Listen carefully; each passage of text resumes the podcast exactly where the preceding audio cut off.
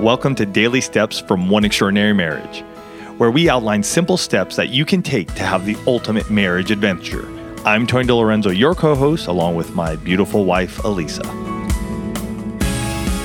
In today's show, we answer the question how do we deal with the exhaustion in our marriage from all that we have to do?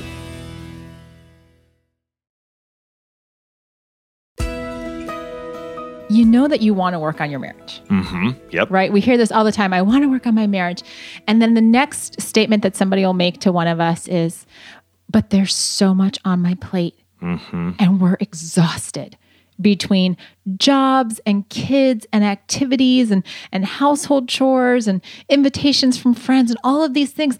We're being pulled as a society in so many different directions. And let's not forget to include the good stuff that you guys want to do together date nights, coffee breaks, mm-hmm. setting up your intimacy lifestyle or, or doing your intimacy lifestyle. So there's a number of other things that are on your plate as well that are positive. Absolutely. And, and we've come to this point in time in, in society where everybody, you know, when you ask them how they're doing, what do they say?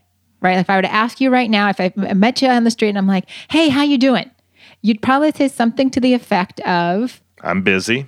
I'm busy. I'm so busy. And it was interesting because I, even as we were preparing for the show, I got to think, I'm like, what is, like, if we were to drill down busy, mm-hmm. what does that mean? And I was finding all these different acronyms for it. And one of them that I came across stated that busy stands for because you said yes. And I was like, oh my gosh. I mean, like some of these things are on our plate, right? Because they have to be, right? We need, R- right there's an aha moment because you go, whoa, whoa, whoa. The reason I am busy is because I said yes to something or I said yes to too much. or too much. Mm-hmm. right? Because there are those things. I mean, jobs, kids, the household chores, those are all things that, yes, guess what? We all have to do them. It's all the other stuff that we keep saying yes to that drives us to the point of exhaustion that drives us to the point of disconnect in our marriages and you know even even as i started thinking of that because you said yes you know there's another phrase that's out there it's called fomo fear of missing out mm-hmm. right? And so that FOMO drives us to be busy, right? Our fear of missing out causes us to say yes. Mm. And then we're exhausted and we've got nothing to give to our spouses.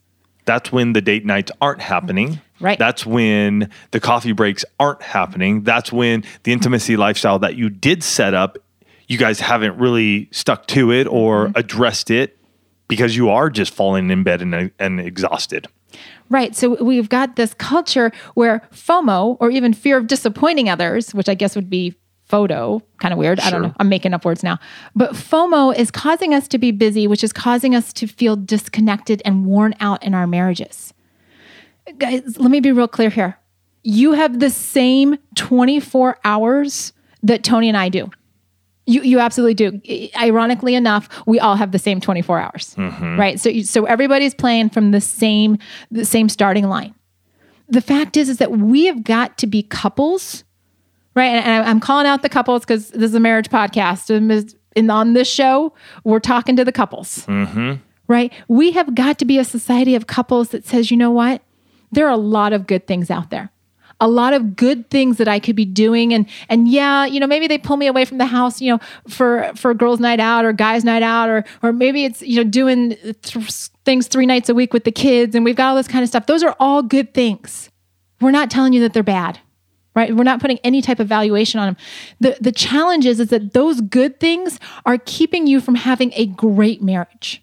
An extraordinary one. An extraordinary marriage. Wow, where did that word come from? right? They are because when you're being pulled in so many different directions, that there is not time or energy to connect with your spouse, you have a problem. mm-hmm. And here's the thing you got to do. Today, you got to start looking at your calendar. And yes, you've said yes to a lot of things, which has put you to that point of busy. Y- You got to start looking at your calendar once a week and start looking at the things that you can start saying no to. And that's tough because a lot of who we are and how we see ourselves and how others see us is by what we have, how full our plate is. And I remember even reading somewhere that um, the dinner plate, the American dinner plate, it increased. Oh, you know what? I was reading the book uh, Profit First, great book. Um, but the dinner plate actually uh, I forget when when this happened, but it increased by 25%. Whoa. And so what ended up happening, and this is why we see an epidemic in our society right now, is because we were told so much as a kid, eat everything on your plate.